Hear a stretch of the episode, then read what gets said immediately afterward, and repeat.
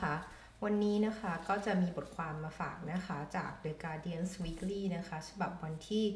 2 ธันวาคม 2022 นะคะ โดยจะเป็นเรื่องที่พูดถึง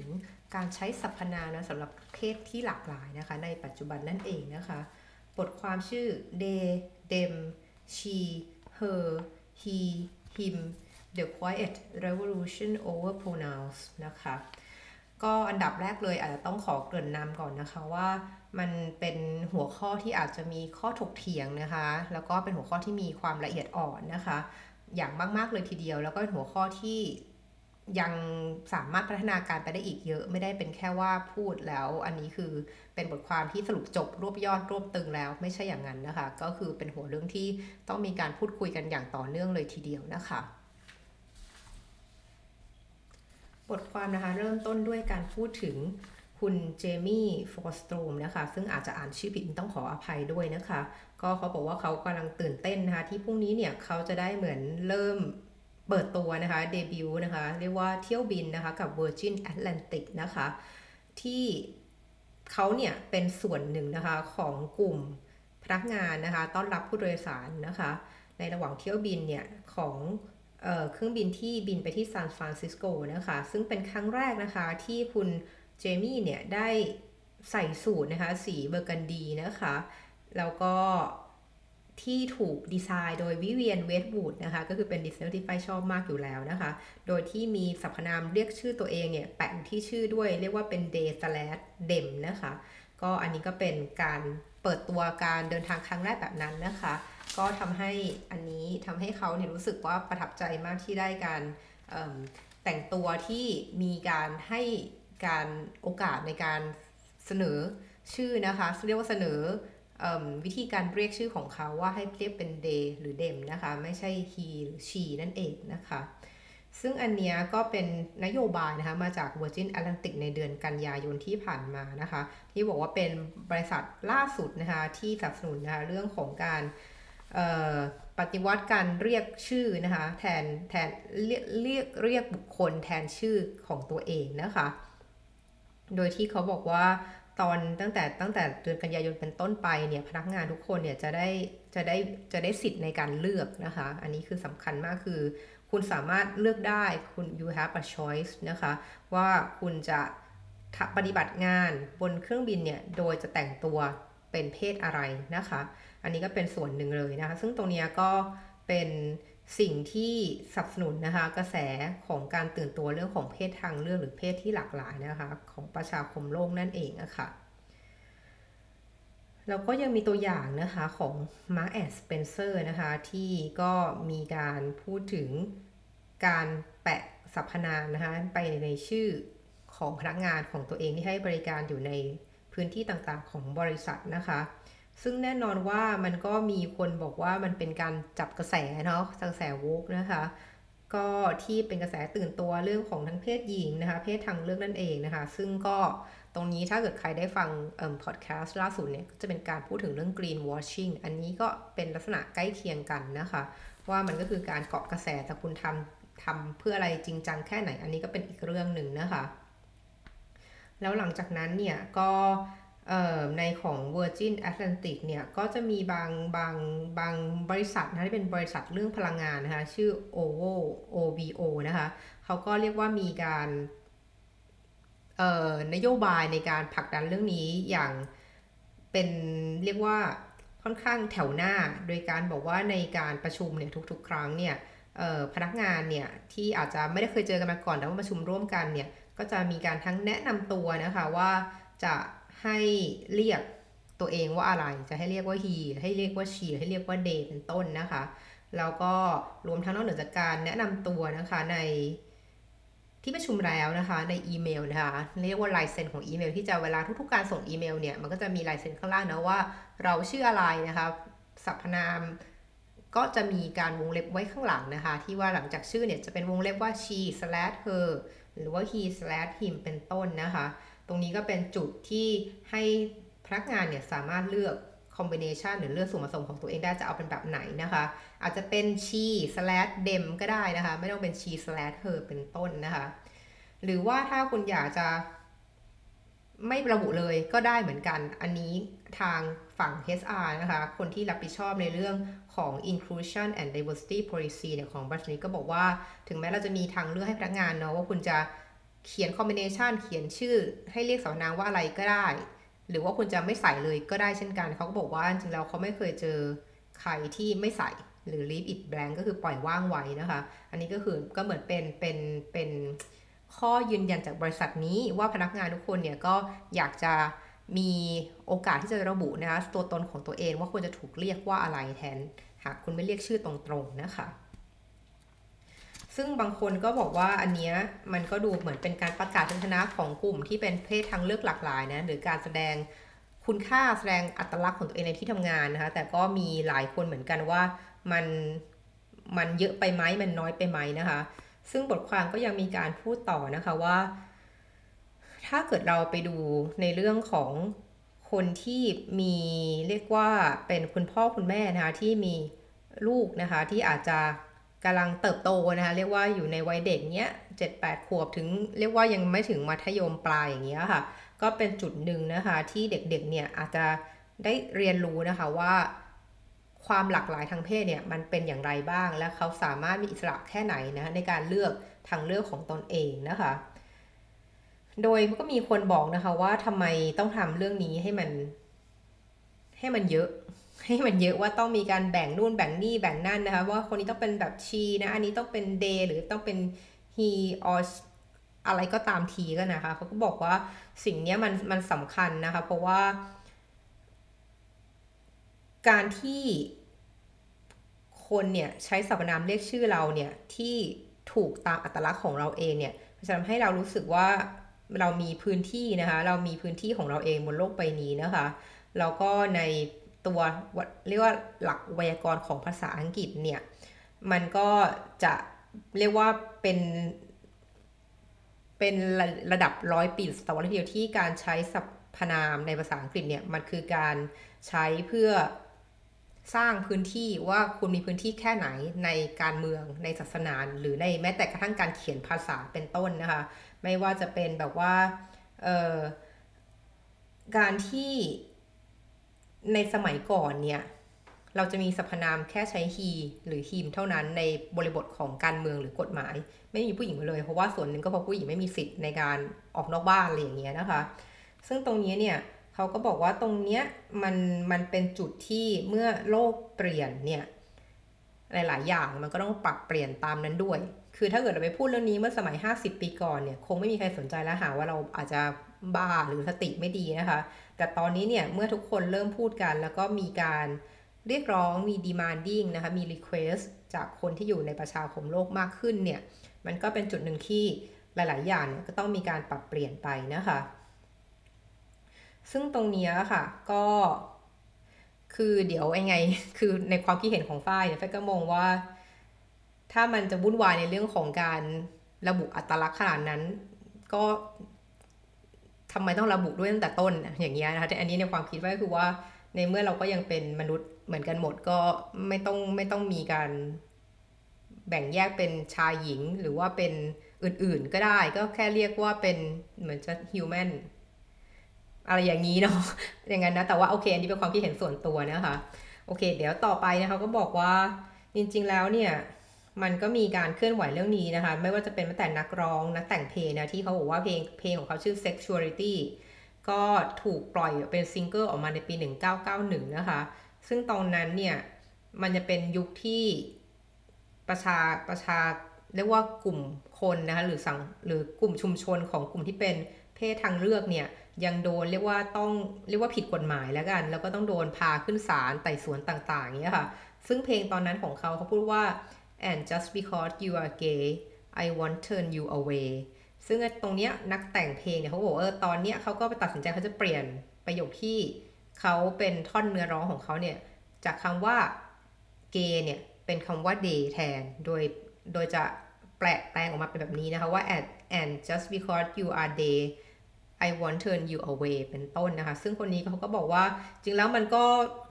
มันก็คงไม่ใช่เรื่องใหญ่อะไร แต่มันก็คือการแสดงให้เห็นว่าเขาสนับสนุนในเรื่องของการใช้สรรพนามที่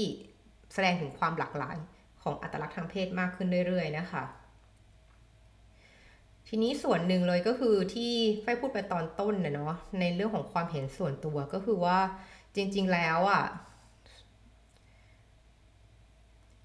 คือรู้สึกว่าอัตลักษณ์หลังนี้บางทีอาจจะมีความลื่นไหลเนาะซึ่งตอนเด็กๆ อาจจะรู้สึกแบบนี้โตมาอาจจะเปลี่ยนไปอีกแบบหนึ่งหรือว่าตอนอายุขั้นปลายอาจจะเปลี่ยนไปอีกแบบหนึ่งดังนั้นไฟก็เลยรู้สึกว่าก็ถ้าใครชอบที่อยากจะให้มีการระบุให้ชัดเจนว่าตอนนี้เราเป็นฮีนะ เราเป็นเขานะ ตอนนี้เราเป็นเธอนะ และตอนนี้เราอยากจะเป็นพวกเขาหรืออะไรที่เป็นคำกลางๆ ที่เรียกว่าเป็นเดเนี่ยก็อันนั้นก็เป็นทางเลือกหนึ่งของคนที่ชอบตรงนั้น หรือว่าอีกทางเรื่องหนึ่งที่อันนี้ส่วนตัวที่เห็นมาด้วยมากกว่า คือการที่บอกว่าทำไมต้องไปแยกประเภท ในสิ่งที่จริงๆแล้ว มันไม่เกี่ยวกับคุณมันไม่ใช่เรื่องของคุณอย่างในในแง่ของพูดถึงเรื่องก่อนการทำงานเนาะคือถ้าเกิดในการทำงานอย่างเงี้ย เราเน้นความศักยภาพของพนักงาน แล้วดังนั้นคุณจะชอบผู้หญิงชอบผู้ชายหรือชอบทั้งสองแบบ หรือไม่ชอบเลยเนี่ย มันก็ non related และก็ non of your business ด้วยซ้ำในการทำงาน เราแค่สนใจคุณทำงานได้ตรงตามเเนื้องานที่อยากให้คุณทำไหมคุณทำงานแบบแบบไว้ใจได้ไหมนะคะ เก่งไหมแค่นั้นเองดังนั้นเนี่ยเออคือของมุมมองฝ้ายเขาเลยบอกว่าถ้าอย่างนั้นก็ ก็ก็ก็หา pronoun หาสรรพนามที่เป็นกลางๆ ที่บอกว่าไม่ต้องระบุว่าคุณเป็นอะไรก็ได้อะไรอย่างเงี้ยค่ะ เพราะว่าจริงแล้วรู้สึกว่าจริงแล้วในคนคนหนึ่งเนี่ย มันก็มีทั้งความเป็น ผู้หญิงถ้าเราถ้าเราระบุว่าเพศหญิงเนี่ยคือเพศที่อ่อนโยนละเอียดอ่อนเนาะแล้วก็เน้นเลยเรื่องของทางความรู้สึก แล้วถ้าเกิดบอกเพศชายหรือหรือลักษณะใส่ของของของเพศชาย จะเป็นในแง่ของความดุดันความแข็งแกร่งมากกว่า ซึ่งเนี่ยไฟว่าทั้งสองส่วนเนี้ยมันมีสมในมนุษย์ทุกคนอยู่แล้วอะ่ะมันไม่ใช่ว่าคนคนนึงจะดุดันแข็งแกร่งได้ตลอดเวลา 24 ชั่วโมง ดังนั้นไฟรู้สึกในในทุกคนมันจะมีความสมผสานส่วนนี้ อยู่แล้วดังนั้นเนี่ยการจะบอกว่าใครเป็นผู้หญิงผู้ชายเนี่ยให้มันสเตติกหรือให้มันเป็นแบบแบบเดียวตลอดทั้งชีวิตเนี่ยอาจจะเป็นเรื่องที่ไม่ค่อยถูกนะแล้วยิ่งไม่ค่อยเกี่ยวกับเรื่องการทำงานด้วยซ้ำการทำงานเราเราสนใจในเรื่องของศักยภาพที่คุณทำงานได้หรือเปล่าเนาะแล้วยิ่งไปกว่านั้นในเรื่องของการเรียกว่าความเรียกว่าการดึงดูดทางเพศอะไรอย่างเงี้ยเช่นแบบว่าเออเราอะเป็นเป็นเออเราไม่เคยรู้สึกชอบมนุษย์ ที่มีรูปร่างเป็นผู้ชายเลย หรือว่าเราไม่เคยชอบผู้หญิงมุที่มีรูปร่างผู้หญิงเลยอะไรอย่างเงี้ย มันก็เป็นเรื่องค่อนข้างส่วนตัวมากนะในในในในถ้าเกิดพูดในวงการการทำงานเนาะคือเรื่องที่ฉันจะชอบผู้หญิงชอบผู้ชายมันไม่เกี่ยวกับการทำงานอะ่ะอะไรอย่างเงี้ยถ้าเกิดทุกคนในองค์กรสามารถ keep professional คือมีมืออาชีพได้เนี่ยนั้นคุณจะชอบใครชอบแบบไหนเนี่ยมันไม่ใช่เรื่องที่ที่ที่องค์กรอาจจะต้องมาหรือจะต้องมานั่ง define กันในว่าคุณเป็นแบบไหน ว่าการคุณเรียกตัวเองว่า he she เนี่ยมันมันมันถูกหรือไม่ถูกหรือมันเหมาะหรือไม่เหมาะนั่นเองนะคะก็เลยรู้สึกว่าแต่แต่นี่คือพูดในแง่ของการทำงานเนาะแต่ถ้าเกิดในเรื่องของความเป็นส่วนตัวความ privacy อย่างเงี้ยอันนี้แฟว่าขึ้นอยู่กับแต่ละบุคคลเลยว่า คุณอยากจะโชว์ว่าตัวเองเนี่ยเรียกว่าโชว์โชว์โชว์อัตลักษณ์ของเอ็มแบบไหนแล้วกัน คือบางคนก็บอกเออฉันอยากจะพูดว่าฉันเป็นแบบนี้ แต่บางคนบอกเออฉันยังไม่อยากบอกเพราะว่าฉันรู้สึกว่าฉันต้องค้นหาตัวเองก่อน ดังนั้นมันก็น่าจะมีสิ่งที่อยากจะถ้าเกิดถามความเห็นเราหรือถ้ามีการโหวตอะไรอย่างเงี้ยหรือให้ลงควาชามติเนี่ย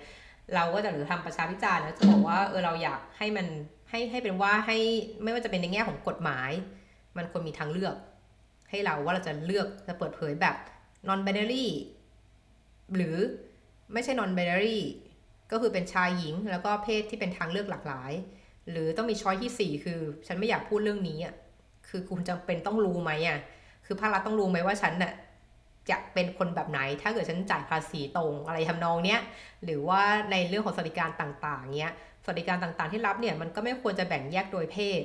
แต่มันควรจะแบ่งแยกโดยในเรื่องของเนื้อหามากกว่าว่าเออถ้าเกิดคุณต้องการทำประกันสุขภาพเนี้ยประกันสุขภาพของมนุษย์คนหนึ่งควรได้อะไรบ้าง ที่มันเป็นสิ่งพื้นฐานที่ควรชนได้ แล้วก็อาจให้กรอบอันนั้นไว้โดยไม่ต้องบอกว่า ถ้าคุณ มีร่างกายแบบนี้ คุณจะไม่รับเบนฟิตลักษณะที่อีกเพศหนึ่งได้ เพราะว่าคุณไม่ใช่เพศนั้น เลยคุณเลยขอประโยชน์นั้นไม่ได้เป็นต้น ซึ่งจริงๆแล้วเนี่ยคุณอาจจะมีเทคโนโลยีอะไรหลายอย่างมากมายนะสมมติอันนี้อันนี้อันนี้อันนี้ความเห็นส่วนตัวเช่นกันว่าถ้าในอนาคตเนี้ยมันมีศักยภาพในการที่ทำให้ร่างกายมนุษย์ผู้หญิงคนหนึ่งอยากเปลี่ยนเป็นผู้ชายเนี่ยคุณสามารถมีการตัดต่อเหมือนปรับเปลี่ยนผ่าตัดอวัยวะทุกอย่างให้เหมือนผู้ชายจริงๆได้เดะเลยอะเออแบบนี้ยแล้ว เวลาคุณไปขอเหมือนสมมุติถ้ามีสวัสดิการอะไรที่เกี่ยวกับดูแลเรื่องมะเร็งต่อมลูกหมากอย่างเงี้ย แต่ถ้าเกิดคุณเกิดผู้หญิงแต่ต้นเงี้ยนั้นคุณไม่เข้างั้นคุณไม่เข้าเงื่อนไขสิเพราะคุณเป็นผู้หญิง เพราะว่าการรักษาในต่อมลูกหมากมันสำหรับผู้ชายเท่านั้น อะไรทำนองนี้อันนี้เป็นตัวอย่างเนาะที่คิดเร็วๆ ก็เลยรู้สึกว่าหลักว่าว่าหลักการของเรื่องของการดูแลคนเพศทางเลือกเนี่ยที่บางครั้งก็จะมีคนวิจารณ์กันในนี้เขาก็บอกนะคะว่าบางคนก็มีคนวิจารณ์เหมือนกันว่า การที่เราปล่อยให้กลุ่มเพศทางเลือกมีการเรียกตัวเองว่า they หรือ them เนี่ยแทนที่จะเป็น he หรือ she ตามเพศทางเรียกว่าโครโมโซมอะ XY อะคุณเป็น XY หรือ XX อย่างเงี้ยเออแต่เราจะเรียกตัวเองว่า they อย่างเงี้ยมันเป็นการให้สิทธิพิเศษของคนกลุ่มนี้เกินไปในออฟฟิศหรือเปล่า อันนี้ก็เป็นเรียกว่ามีการถกเถียงนะอย่างที่ไฟบอกว่าเรื่องนี้เป็นเรื่องที่ยังออนโกอินในการถกเถียงอยู่นะคะ โดยที่ในบทความเนี่ยก็ยังเน้นว่ามันมันมันเป็นเรื่องที่ ขึ้นกับบริบทหลาย ๆ อย่าง แล้วก็ยังเป็นเรื่องที่พัฒนาต่อเรื่องที่ยังรับความคิดเห็นที่หลากหลายได้มากขึ้นนะคะรวมทั้งฝั่งที่ต่อต้านและฝั่งที่สนับสนุนนะคะ โดยตัวของเวอร์จิเนียวูฟเนี่ยนักเขียนดังก็มีพูดเหมือนกันนะคะ ว่าเรื่องเรื่องของการมีเพศทางเลือกเนี่ยในการเขียนในงานเขียนเป็นต้นนะคะ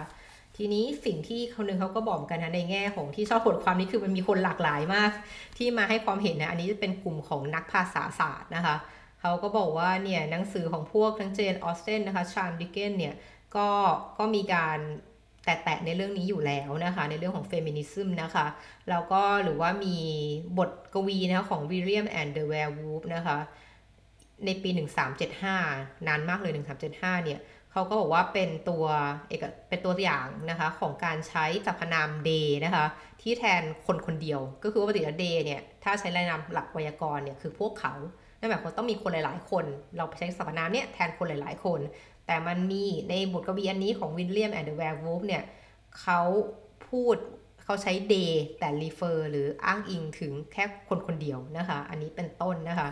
ซึ่งตรงนี้ก็เขาก็บอกว่าเหมือนกับการที่เราพูดถึงนึกถึงอลิส ในวันเดอร์แลนด์นะคะ คือเหมือนกับเรากำลังมุดลูกระต่ายที่เราไม่รู้มันลึกแค่ไหนนะในการพูดคุยนู่นนั่นนี่นะคะ มันก็มีการนักภาษาศาสตร์ของ Oxford English เนี่ย professor Deborah Cameron เนี่ยเขาก็มาพูดให้ฟังนะคะว่าจริงๆที่เราเถียงกันอยู่ตอนนี้คือเรื่องการสรรพนามเรียกเรียกแทนคนใช่ไหมเขาบอกว่าถ้าเราเถียงเรื่องนี้มากคำถามคือเราจะเป็นต้องมีสรรพนามเรียกแทนคนไหมเนาะ อันนี้คือไม่ไม่มาเถียงรายละเอียดแล้วขอเลยว่าโครงสร้างเนี้ยมันต้องมีอยู่ไหมคือเราต้องมีสรรพนามเรียกแทนคนไหม เขาก็บอกคนโปรเฟสเซอร์ก็บอกว่าจริงๆแล้วการที่สรรพนามหรือ pronouns เนี่ยมันมีขึ้นก็เพื่อว่าเราจะได้ไม่ต้องเรียกชื่อคนเนาะซ้ำๆเวลาการพูดถึงให้นึกสภาพเวลาเราเขียนประโยคอะไรประโยคนึงหรือว่าในในนิยายสมมตินะคะ มันต้องเขียนชื่ออะคุณแจ็คพูดอย่างนู้นอย่างนี้ คุณแจ็คพูดอย่างนี้อย่างนี้ต่อ คุณแจ็คเดินไปนู้นต่อ คุณแจ็คเดินไปตรงนี้ต่ออะไรอย่างเงี้ยค่ะ มันก็กลายว่าเขาจะใช้คาว่าเขาเดินไปทางนี้ หรือว่าพวกเขาถ้าเกิดคุณแจ็คเขาบอกเขาเป็น non binary เขาอยากเรียกเรียงว่า they เป็นต้นนะคะ ดังนั้นจริงแล้วเขาว่าการมีสรรพนามอยู่เนี่ยมันก็เป็นสิ่งจำเป็นเนาะทั้งในเรื่องของการเขียนทั้งในเรื่องของแง่ตัวบทกฎหมายนะคะแล้วก็มันก็มีเอ่อสิ่งที่ดังนั้นเนี่ยเขาก็เลยบอกว่าการที่คนมาเถียงในเรื่องของการใช้ pronouns เนี่ยให้มันถูกตามอัตลักษณ์จริงเนี่ยมันก็เป็นเรื่องที่ไม่เกินเลยไปนะคะคือไม่ใช่เป็นเรื่องที่ไร้สาระละกันเอาอย่างนี้เขาก็บอกว่าเนี่ยอย่างอย่างน้อยเนี่ย ในในการที่คนที่เป็นเฟมินิซึมเนี่ยคนที่เป็นนักต่อต้านหรือหรือไม่ใช่นักต่อต้านสิ เรียกว่าเป็นแอคทิวิสต์หรือว่าเป็นคนเรียกร้องในในในในหัวสมัยใหม่หน่อย เรียกว่าพยายามดูในเรื่องของออความเปลี่ยนแปลงของโลกเนี่ยที่มีความหลากหลายมากขึ้นเนี่ยเขาจะใช้ในเรื่องของการผลักดันเรื่องการใช้สรรพนามเนี่ยมือนเป็นเครื่องมือหรือเป็นบทหมายหนึ่งในการประกาศชัยชนะด้วยนะคะ เพราะว่าเเหมือน เขาก็จะพูดไปถึงเรื่องของการ Reform Act ในปี 1832 นะคะที่มีการปรับเปลี่ยนนะคะในสิทธิของของของผู้ชายเลยทำนองเนี้ยที่ในตัวอย่างเช่นในเรื่องของการไปเลือกตั้งเนี้ยเขาจะบอกว่า every male person of full age ก็คือ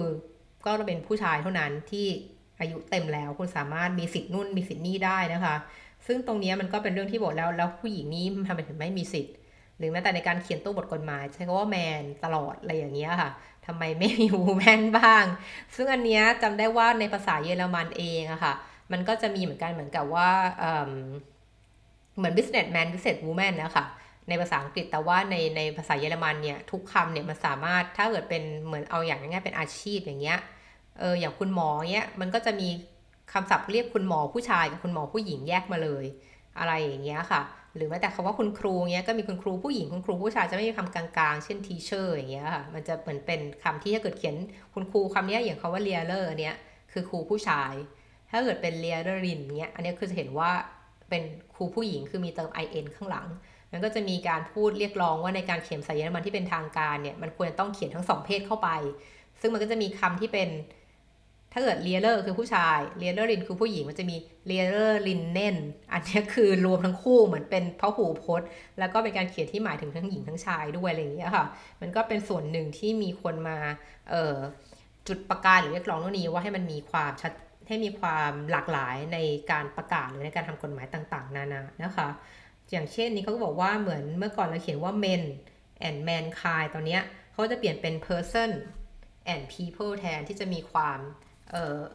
หลากหลายหรือไม่ระบุเพศไหนเพศหนึ่งจนเกินไปนะคะ ซึ่งก็มี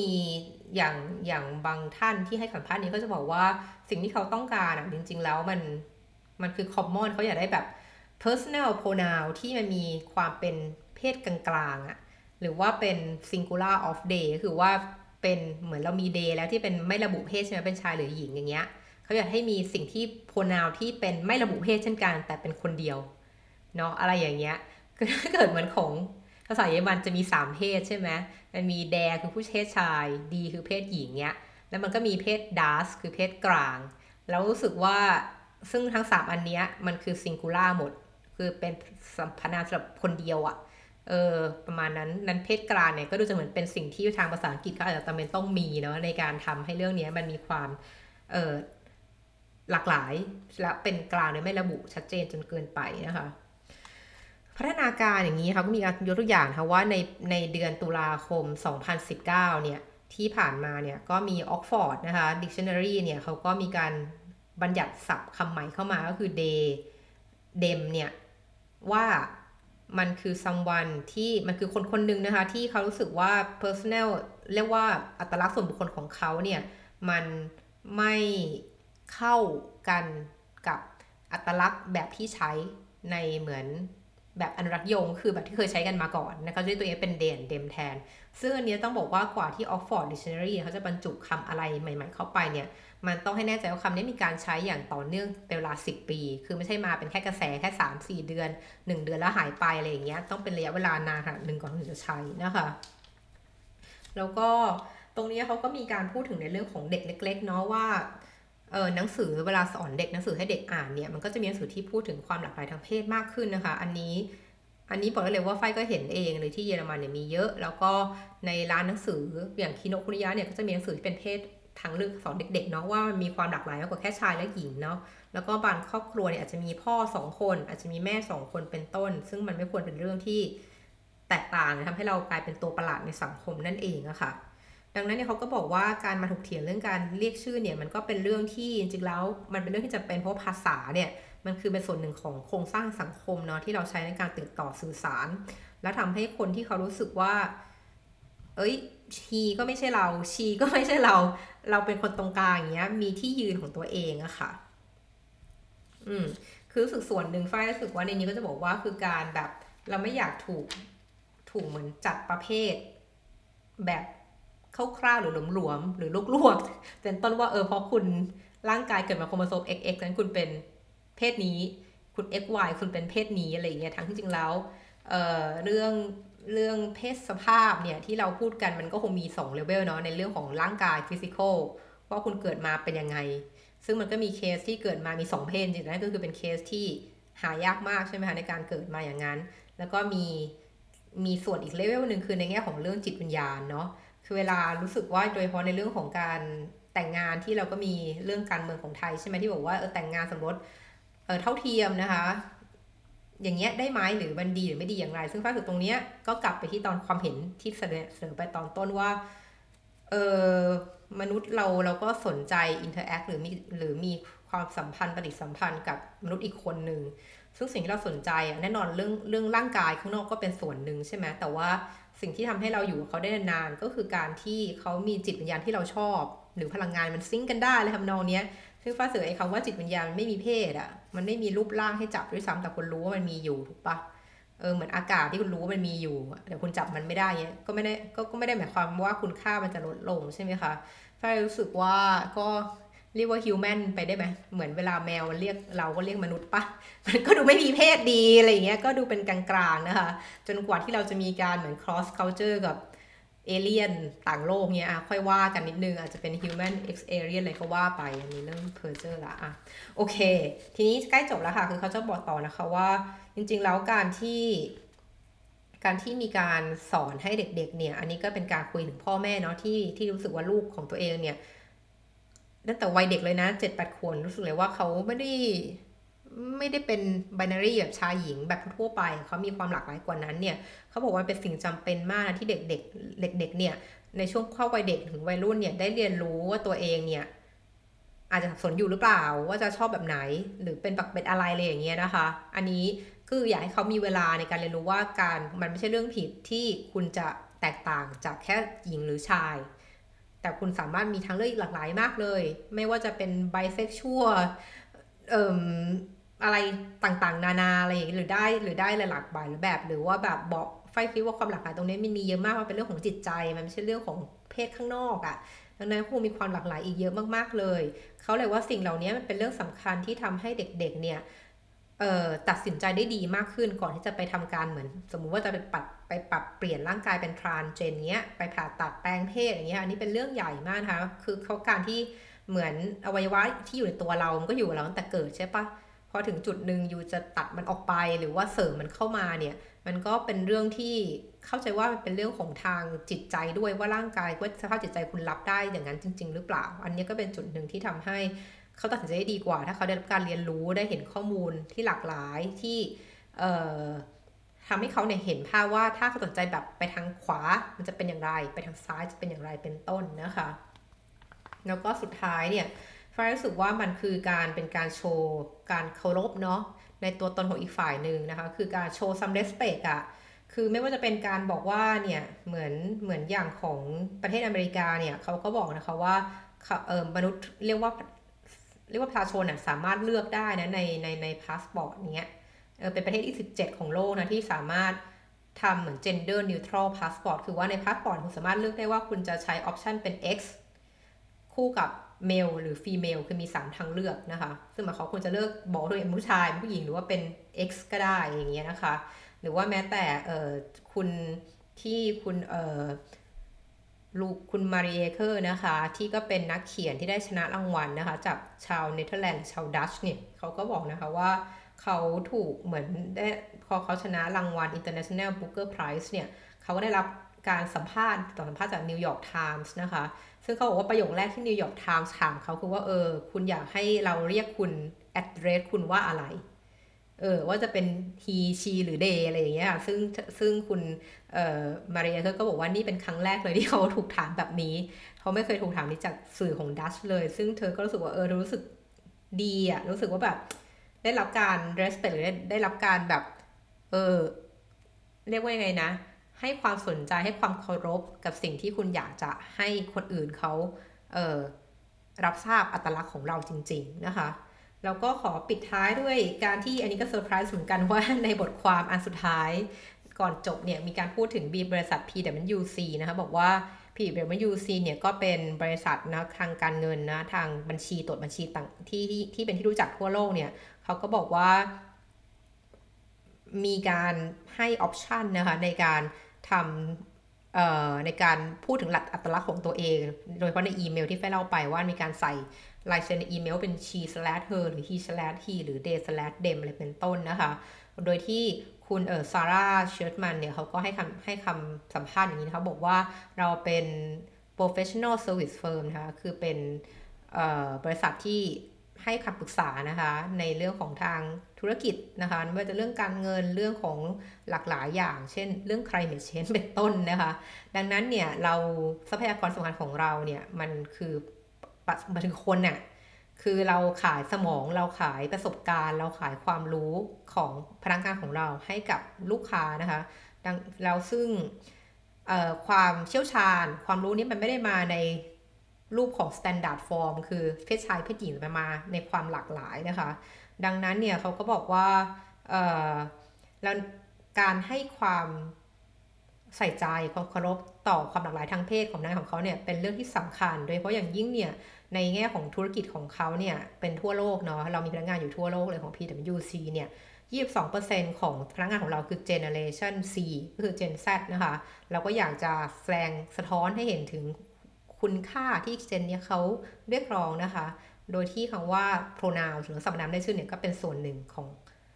เรื่องนี้เช่นกันนะคะ ก็อันนี้คิดว่าทุกท่านอาจจะมีความเห็นที่หลากหลายนะคะ กับเรื่องของการใช้สรรพนามนะคะในแวดวงธุรกิจหรือแม้แต่ในแวดวงในการทำงานในการเรียนนะคะหรือเพื่อนฝูงหรือครอบครัวก็ตามที ก็เชื่อว่านี้บทความนี้อาจจะเป็นการแชร์ริ่งความเห็นเนาะของทางฝั่งโลกตะวันตกละกัน ซึ่งของไทยเนี่ยคงอาจจะไม่อาจจะไม่ได้มีอะไรมากมายขนาดนั้นนะคะ แต่คิดว่ามันก็น่าเป็นจุดหนึ่งที่ทางไทยเราเนี่ยก็คงจะต้อง ดูซ้ายดูขวาอาจจะดูกระแสนี้ตลอดไปด้วยว่าเราจะทำตามได้มากน้อยเพียงใดนะคะ ขอบคุณที่ติดตาม SOS Sustainability 101 นะคะ แล้วเจอกันใหม่คราวหน้า สวัสดีค่ะ